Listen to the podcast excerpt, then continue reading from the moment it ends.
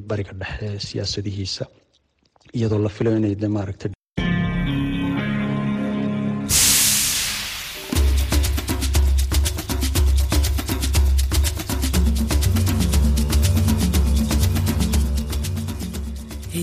idhaa ya Kiswahili ya Sauti ya Amerika, VOA, inatangaza kutoka hapa mjini Washington DC. Haujambo msikilizaji, popote pale unapotusikiliza. Mimi naitwa Mkamiti Kibayasi na mimi naitwa Kenneth Bwire. Karibu katika matangazo yetu ya jioni leo Alhamisi, Februari 9 mwaka 2023. Matangazo haya yanasikika kupitia redio wa shirika ikiwemo Redio Free Africa ambayo inasikika kote nchini Tanzania na eneo zima la maziwa makuu kupitia masafa mafupi na Radio Citizen inayosikika kote nchini Kenya. Pia tunasikika kote duniani kupitia www voa swahili.com.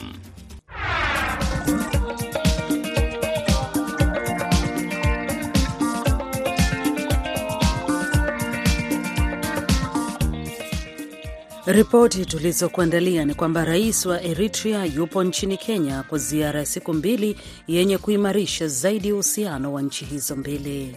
Na katika ripoti nyingine, wachambuzi wa siasa za maziwa makuu nchini Rwanda wanasema mzozo wa Rwanda na Jamhuri ya Kidemokrasia ya Kongo huenda ukachukua sura mpya kutokana na vita vya maneno vinavyoendelea baina ya nchi hizo mbili. Basi msikilizaji, kwa vidokezo hivyo na ripoti nyinginezo, tega sikio katika dakika 30 za matangazo haya. Kwanza namkaribisha Kennes Bwire akusomee habari muhimu za dunia.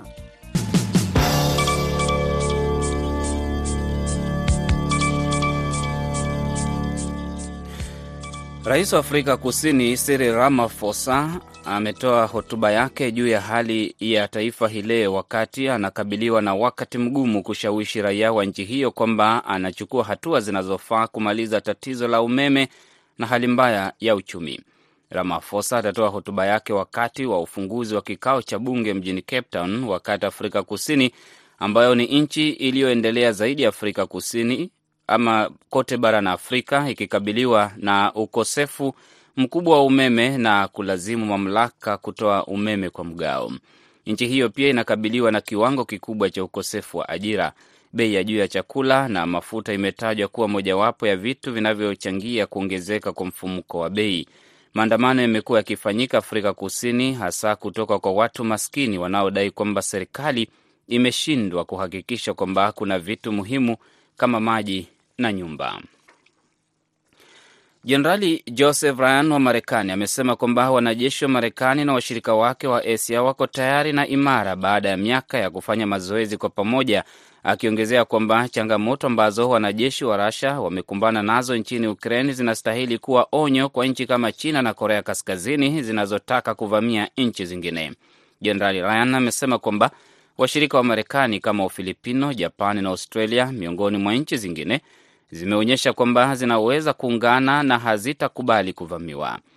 Japo bara Asia sio mwanachama wa muungano wa kijeshi wa nchi thelathini wa NATO ambao wanachama wake wengi ni nchi za Ulaya, nchi za bara hilo zimeapa kusaidiana katika maswala ya ulinzi kwa kuzingatia kanuni za kimataifa.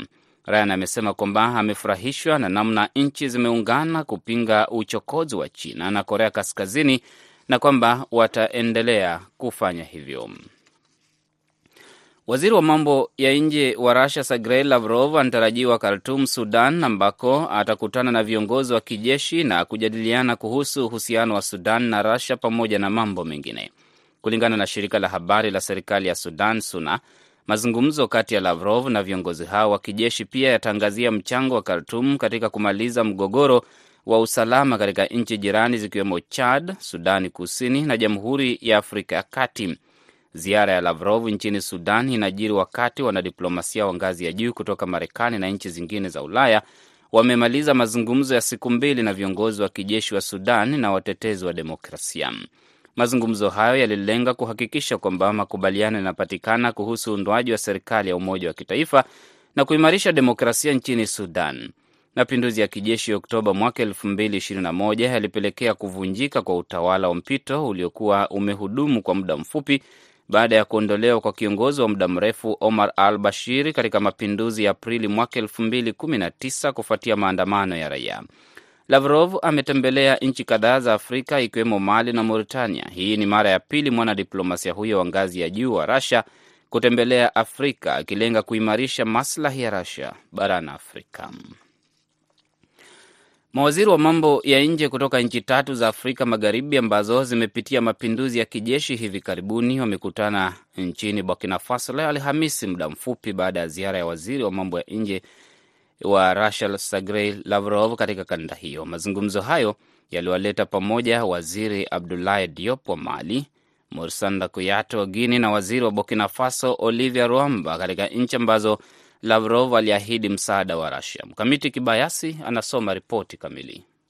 Waziri wa Mali Abdoulaye Diop alisema kuwa hii ni mara yangu ya kwanza kuwa Burkina Faso tangu malalamiko ya watu wa Burkina Faso ambayo yalisababisha marekebisho ya kuwezesha kunyakua tena uhuru wa mipaka ya taifa ndugu. Koyate wa Guine alisema mawaziri hao watatu watatoa taarifa kwa mashirika ya kikanda ya madai pamoja na maombi ya watu wetu kusikilizwa kwa uwazi kupitia serikali na viongozi wetu.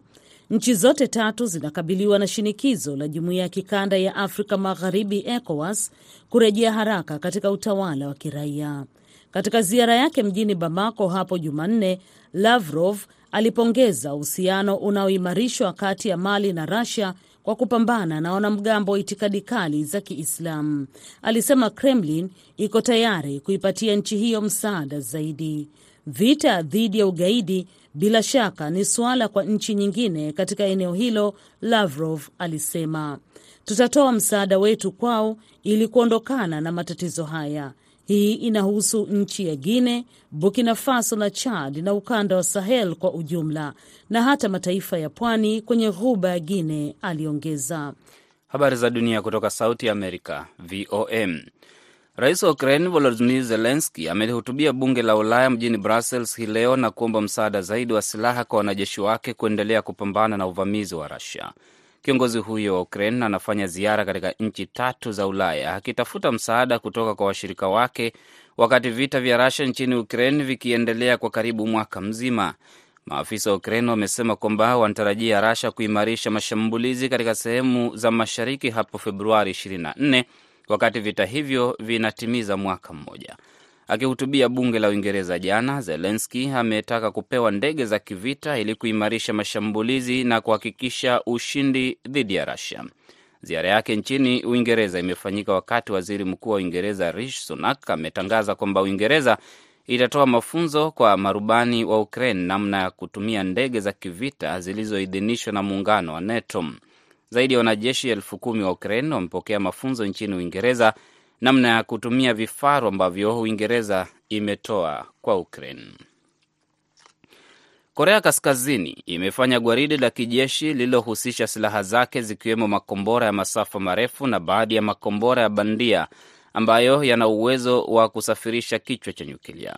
Gwaride hilo lililofanyika usiku mjini Pyongyang ni la kuadhimisha miaka 75 ya jeshi la Korea Kaskazini. Shirika la habari la serikali ya Korea Kaskazini KCNA limesifu silaha zilizoonyeshwa na kuzitaja kama silaha za mapinduzi na zenye nguvu sana, pamoja na uwezo wa kutekeleza mashambulizi ya nyuklia. Kulingana na matarajio kwamba kiongozi wa Korea Kaskazini Kim Jong Un angetumia hafla hiyo kutuma ujumbe kwa Marekani na Korea Kusini ambazo zimekuwa zikifanya mazoezi ya kijeshi kwa pamoja. Wizara ya ulinzi ya Australia imesema kwamba itaondoa kwenye majengo yake kamera za usalama zilizotengenezwa na kampuni zenye ushirikiano na chama kinachotawala nchini China cha Kikomunisti baada ya Marekani na Uingereza kufanya hivyo. Gazeti la nchini Australia limeripoti kwamba jumla ya kamera 913, vifaa vya mawasiliano ndani ya jengo, viunganishi vya umeme na vifaa vya kurekodi video vilivyotengenezwa na kampuni za Hikvision na Dahua kutoka kwa majengo na ofisi za serikali ikiwemo wizara ya ulinzi, mambo ya nje na biashara.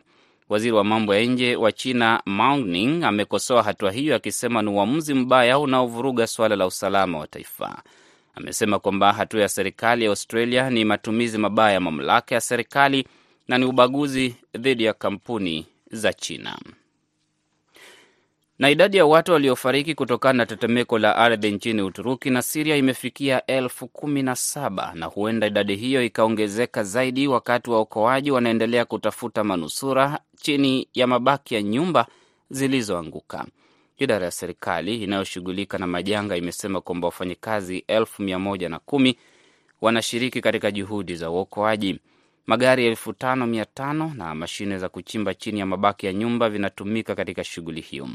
Rais wa Uturuki Recep Tayyip Erdogan ametembelea sehemu iliyo karibu na kitovu cha tetemeko hilo katika mji wa Gaziantep na pia kutembelea sehemu iliyo karibu na mpaka wa Uturuki na Siria. Serikali imekiri kwamba kuna changamoto za kuwahudumia watu kwa dharura baada ya tetemeko lenye uzito wa 7.8 kupiga Uturuki na Siria.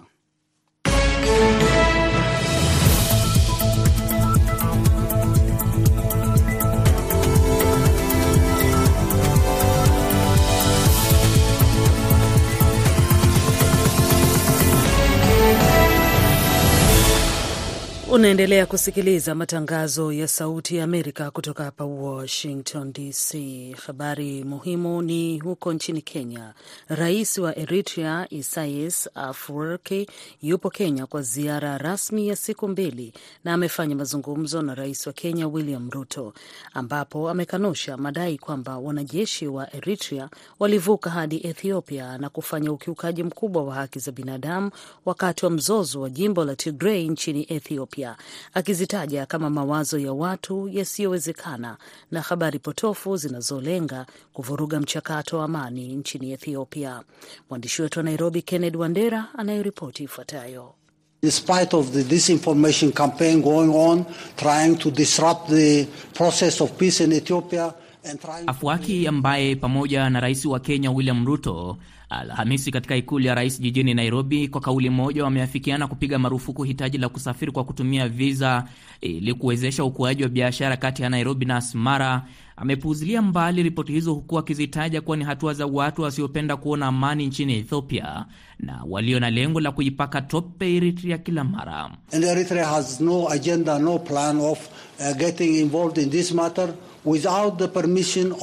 The sovereign Ethiopian government. Afwaki ambaye mara kwa mara ameonekana kukwepa maswali ya waandishi wa habari yanayogusa mwingiliano wa majeshi ya nchi yake na ya serikali ya Ethiopia wakati wa mapambano na waasi wa jimbo la Tigray, licha ya afisa wa ngazi ya juu wa serikali ya Marekani Balozi Linda Thomas Greenfield kukariri kuwa wanajeshi wa Eritrea bado wako nchini Ethiopia ingawa wameondoka mpakani, ameonekana kushikwa na kigugumizi kuelezea ubayana wa hilo na badala yake kutaja ripoti hizo kuwa za kipuzi. You talk about the withdrawal or no withdrawal.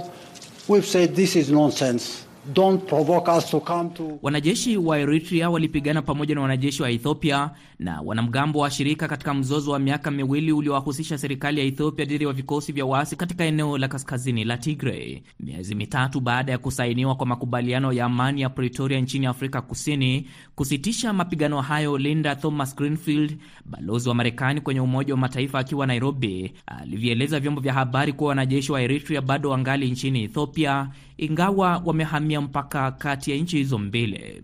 Hata hivyo, Afwaki licha ya kuligugumia hilo, ameonekana kukasirishwa na kile anachokitaja kuwa ni kiwanda cha habari potofu chenye lengo la kuingiza Eritrea visivyo katika migogoro ya upembe wa Afrika.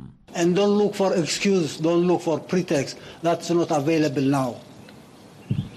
Kufika kwa Rais Afwaki jijini Nairobi, kitovu cha mazungumzo ya awali ya mikutano ya ngazi ya juu ya makamanda wakuu wa kijeshi wa pande ambazo zimekuwa zikizozana nchini Ethiopia, kutathimini mafanikio yaliyofikiwa katika utekelezaji kamili wa mkataba wa kudumu wa kusitisha uhasama wa vita nchini humo, kunatajwa kuwa na uzito wa aina yake, anavyoeleza Profesa Chacha Nyaigoti Chacha, mtaalamu wa diplomasia mataifa yaliyo katika upembe wa Afrika. Mpaka sasa wasiwasi yake ni kujiuliza, je, nchi ya Kenya itachukua msimamo gani au itasimama upande gani katika hizi harakati? Kwa sababu nafikiri shutuma zinamwendea yeye e, kwamba anachangia katika mafarakano ambayo yanapatikana katika nchi ya Ethiopia, na labda ni kujaribu kujinasua na ili ujinasue unahitaji kuwa na watetezi, na mojawapo ya hao watetezi kwa upande wake nafikiri ameamua kumtafuta Rais Ruto. Rais Ruto amepongeza ziara ya Fwaki na kusisitiza kuwa Kenya inaunga jitihada za kunawiri amani katika upembe wa Afrika na bara zima, huku akieleza kuwa Kenya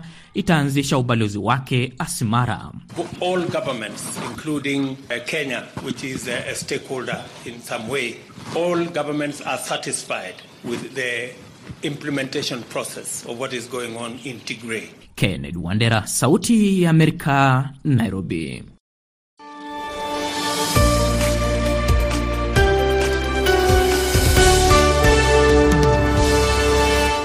Unasikiliza matangazo ya VOA Swahili na tukiendelea na ripoti zaidi, kama ulivyosikia katika habari za dunia, misaada ya dharura imeanza kuwasili katika miji iliyoharibiwa na tetemeko la ardhi huko Uturuki na Siria, huku kukiwa na matumaini machache ya kuwapata watu walio hai kutokana na hali ya hewa kuwa ya baridi zaidi. Na wakati huo rais wa Uturuki uh, Tayyip Erdogan ameahidi watu walioathiriwa na tetemeko hilo la ardhi watapatiwa kila mmoja takriban dola mia tano na thelathini ili kuwapunguzia kidogo matatizo yanayowakumba. Abdu Shakur Abud anaisoma ripoti kamili.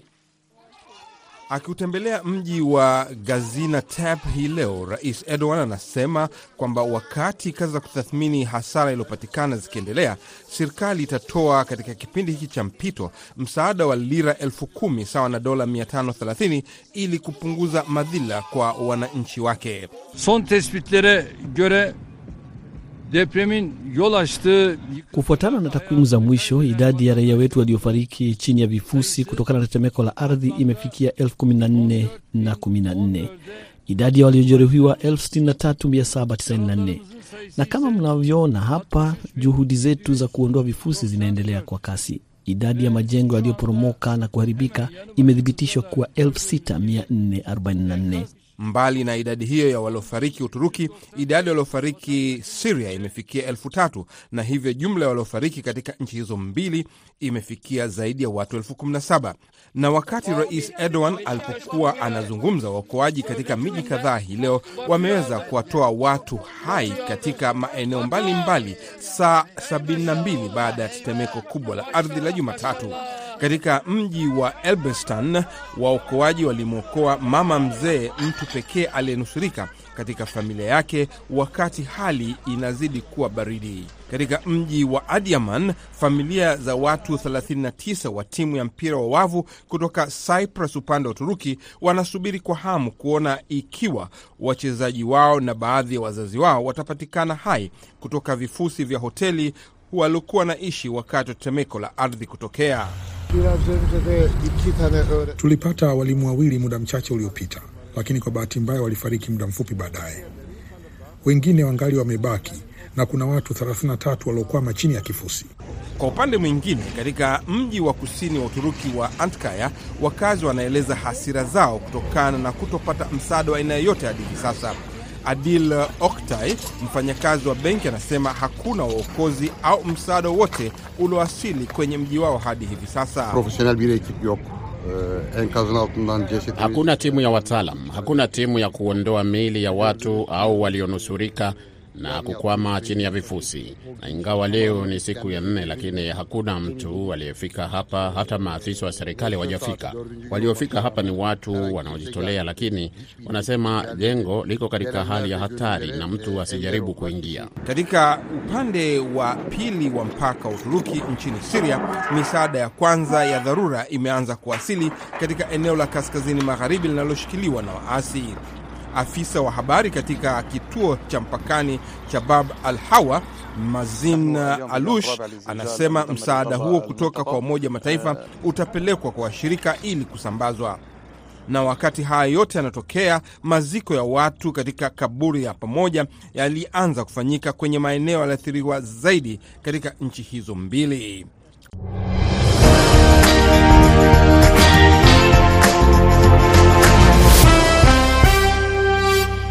Na katika ripoti zaidi kwenye matangazo haya ya VOA Swahili ni kwamba wachambuzi wa siasa za maziwa makuu nchini Rwanda wanasema mzozo wa Rwanda na Jamhuri ya Kidemokrasia ya Kongo DRC huenda ukachukua sura mpya. Ni kutokana na vita vya maneno vinavyoendelea baina ya nchi hizo mbili. Hatua hii ni baada ya rais wa Rwanda Paul Kagame kuilaumu serikali ya Kinshasa na jamii ya kimataifa kukimbia kiini cha mzozo wa mashariki mwa DRC. Kutoka Kigali, mwandishi wetu Silvanus Karemera anayoripoti ifuatayo. Hotuba ya Rais Paul Kagame ametoa mjini Kigali kwa dhifa maalum kuwapokea wanadiplomasia wanaoziwakilisha nchi zao nchini Rwanda pamoja na wa wakazi wa mashirika ya kimataifa. Akizungumzia mzozo wa DRC, amelaumu jamii ya kimataifa ambayo imeshindwa kutafuta chanzo cha mzozo huo kutokana na masuala ya kisiasa na kiuchumi. If you go to Kinshasa and blame Rwanda, like Kinshasa is saying, ukienda Kinshasa na kuilaumu Rwanda kama ambavyo Kinshasa wanafanya unachokifanya maana yake unaiambia Kinshasa haupaswi kufanya lolote. Tatizo lenu liko upande wa pili na tunakwenda kulitatua kwa niaba yenu. Hilo ni kosa. Lakini kosa la pili, unaposema unazingatia masilahi yako na unahakikisha unakaa vizuri na mtu huyu ili kulinda masilahi hayo, kosa kubwa unaolifanya ni mtu huyu ameshindwa kuheshimu makubaliano mengi aliyoyafanya na watu wengine, na unadhani kwamba ataheshimu makubaliano kati yako na yeye. Hapana. Hebu fikiria, juzi tulipokuwa Bujumbura, tulijadiliana huku rais wa DRC akiwepo na ujumbe wake. Tulijadili mambo kadhaa kwa uwazi, lakini baadaye tukaandika tangazo ili kuwaarifu watu tulichokijadili na mustakabali wake. Tangazo likasomwa, lakini siku ya pili tangazo tofauti likasomwa kule Kinshasa. Sasa unaweza kuniambia wengi wetu na wengine walioko mbali ni viziwi na vipofu kwa ushahidi huu? Hata hivyo, wachambuzi wa masuala ya kisiasa kwenye eneo la maziwa makuu kama Emmanuel Ruziga pamoja na Bonaventure Niyonkuru wanasema hiki kitendo cha kila mara cha kutunishiana misuli kwa pande mbili huenda si ishara nzuri ya kutatua mzozo huu. Jamhuri ya Kidemokrasia ya Kongo inahitaji Rwanda ili iweze kuwa na amani. Rwanda inahitaji Jamhuri ya Kidemokrasia ya Kongo ili iweze kuwa na amani. Nimekuwa nikisikia kauli ambazo hazinipi matumaini ya kupatikana kwa suluhu hivi karibuni. Tuambizane tu ukweli, kiuhalisia, tatizo la Jamhuri ya Kidemokrasia ya Kongo na Rwanda ni tatizo ambalo uh, lina muda mrefu na linaweza likachukua muda mrefu zaidi kwa sababu ya tatizo la utashi wa kisiasa. Naweza nikakwambia tu ukweli kwamba haya mataifa yameshindwa kuambizana ukweli. Kinachoonekana hadi sasa ni hali mbaya iko kati ya Rwanda na DRC. Hali inaelekea mahali sio pazuri kabisa. Hizi e, nchi mbili zinaweza kuingia vitani aa, kutokana na namna aa, ya vitendo vilivyofanyika katika Rwanda na DRC. Vuta ni kuvute inaendelea kati ya jeshi la serikali ya Kinshasa na waasi wa M23 huku kundi hili likiendelea kuyachukua maeneo kadhaa mashariki mwa DRC.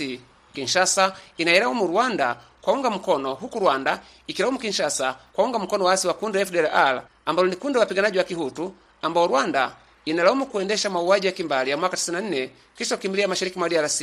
Kadri mzozo huo unavyoendelea, hali ya uhusiano wa nchi hizi mbili ndiyo inazidi kuharibika kabisa, na Rwanda imeshasema wazi kwamba uhusiano huo baina ya nchi hizo umefikia kubaya zaidi kuliko iliwahi kutokea hapo kabla.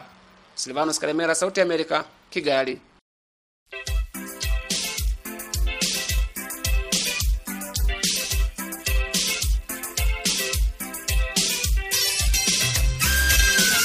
Leo katika matukio ya Afrika tunaelekea nchini Afrika Kusini kuangazia vibali ambavyo vimetolewa kwa wahamiaji wengi kutoka Zimbabwe ambavyo muda wake unakaribia kufikia mwisho. Inakadiriwa kuwa kundi la wahamiaji waliopo nchini Afrika Kusini ni raia wa Zimbabwe, huku takriban laki nane wakiishi nchini humo kwa miongo mingi, lakini si wote ambao wanaishi kisheria na hujishughulisha na shughuli ambazo si za ujuzi na ujira wake ni mdogo. Mamlaka nchini humo zimetoa takriban vibali 180,000 vinavyojulikana kama Zimbabwe Exemption Permit, lakini wamesitisha kuendelea kuvitoa na kutangaza kwamba Juni ni mwisho wa raia wa Zimbabwe kuomba viza maalum au wanatakiwa waondoke nchini humo.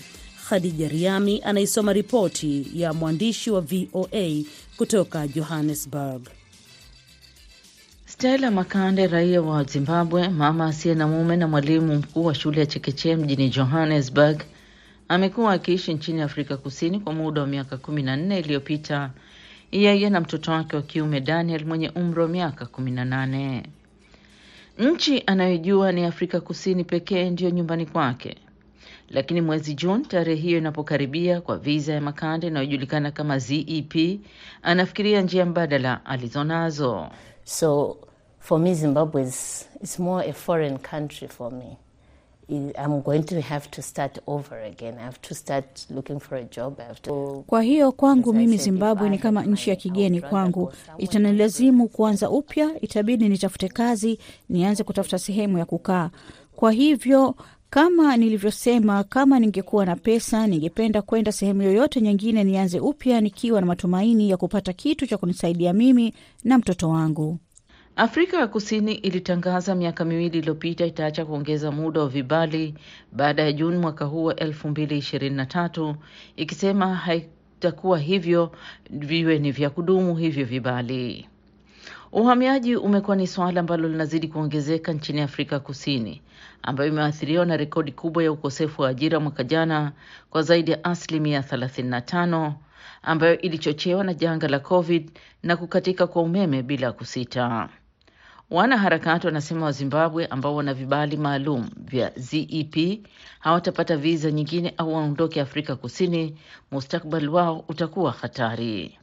Nicholas Ngabutho Mabena ni mkurugenzi mtendaji wa jukwaa la wanadiaspora wa Kiafrika, anaelezea zaidi.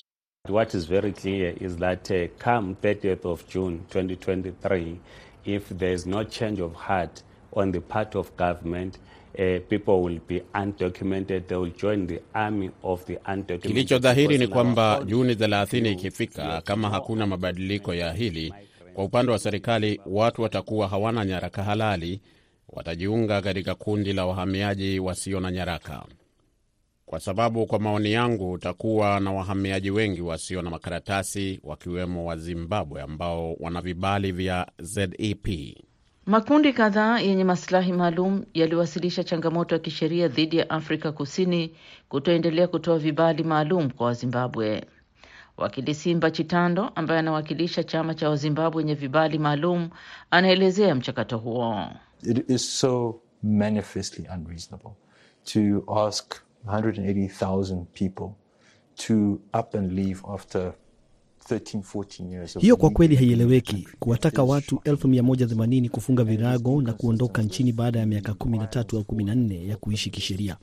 Inashtua na haieleweki, haiendani na mahitaji kwa makazi wa kudumu ambaye anatakiwa kuwepo nchini kwa miaka mitano ili kupata huo ukaazi. Watu hasa wamekuwepo nchini kwa miaka kumi na miwili. Kwa nini usiwaruhusu wawe na uhamiaji kamili?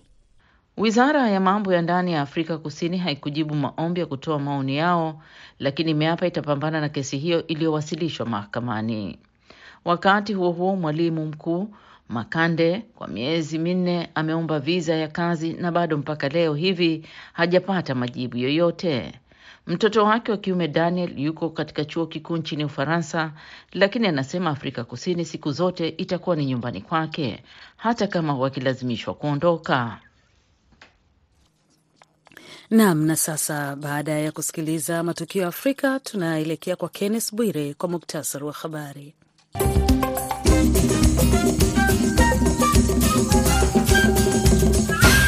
Rais wa Afrika Kusini Cyril Ramaphosa anatoa hotuba yake juu ya hali ya taifa hii leo wakati anakabiliwa na wakati mgumu kushawishi raia wa nchi hiyo kwamba anachukua hatua zinazofaa kumaliza tatizo la umeme na hali mbaya ya uchumi. Jenerali Joseph Ryan wa Marekani amesema kwamba wanajeshi wa Marekani na washirika wake wa Asia wako tayari na imara baada ya miaka ya kufanya mazoezi kwa pamoja, akiongezea kwamba changamoto ambazo wanajeshi wa Rasha wamekumbana nazo nchini Ukraine zinastahili kuwa onyo kwa nchi kama China na Korea Kaskazini zinazotaka kuvamia nchi nyingine.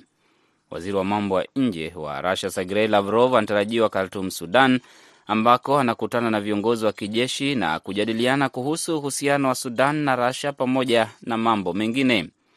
Mawaziri wa mambo ya nje kutoka nchi tatu za Afrika Magharibi ambazo zimepitia mapinduzi ya kijeshi hivi karibuni wanakutana nchini Burkina Faso leo Alhamisi, muda mfupi baada ya ziara ya waziri wa mambo ya nje wa Russia Sergei Lavrov katika kanda hiyo. Mpaka hapa ndio tunakamilisha matangazo ya jioni kutoka hapa Sauti ya Amerika, Washington DC. Kwa niaba ya wote waliofanikisha matangazo haya, msimamizi alikuwa Abdu Shakur Abod, mwelekezi ni Aida Isa, Hapa studio nimeshirikiana na Kenneth Bwire. Mimi ni Mkamiti Kibayasi. Usikose kujiunga na BMJ Muridhi katika matangazo ya Kwa Undani saa tatu kamili usiku wa leo kwa saa za Afrika Mashariki, sawa na saa mbili kamili usiku kule Afrika ya Kati.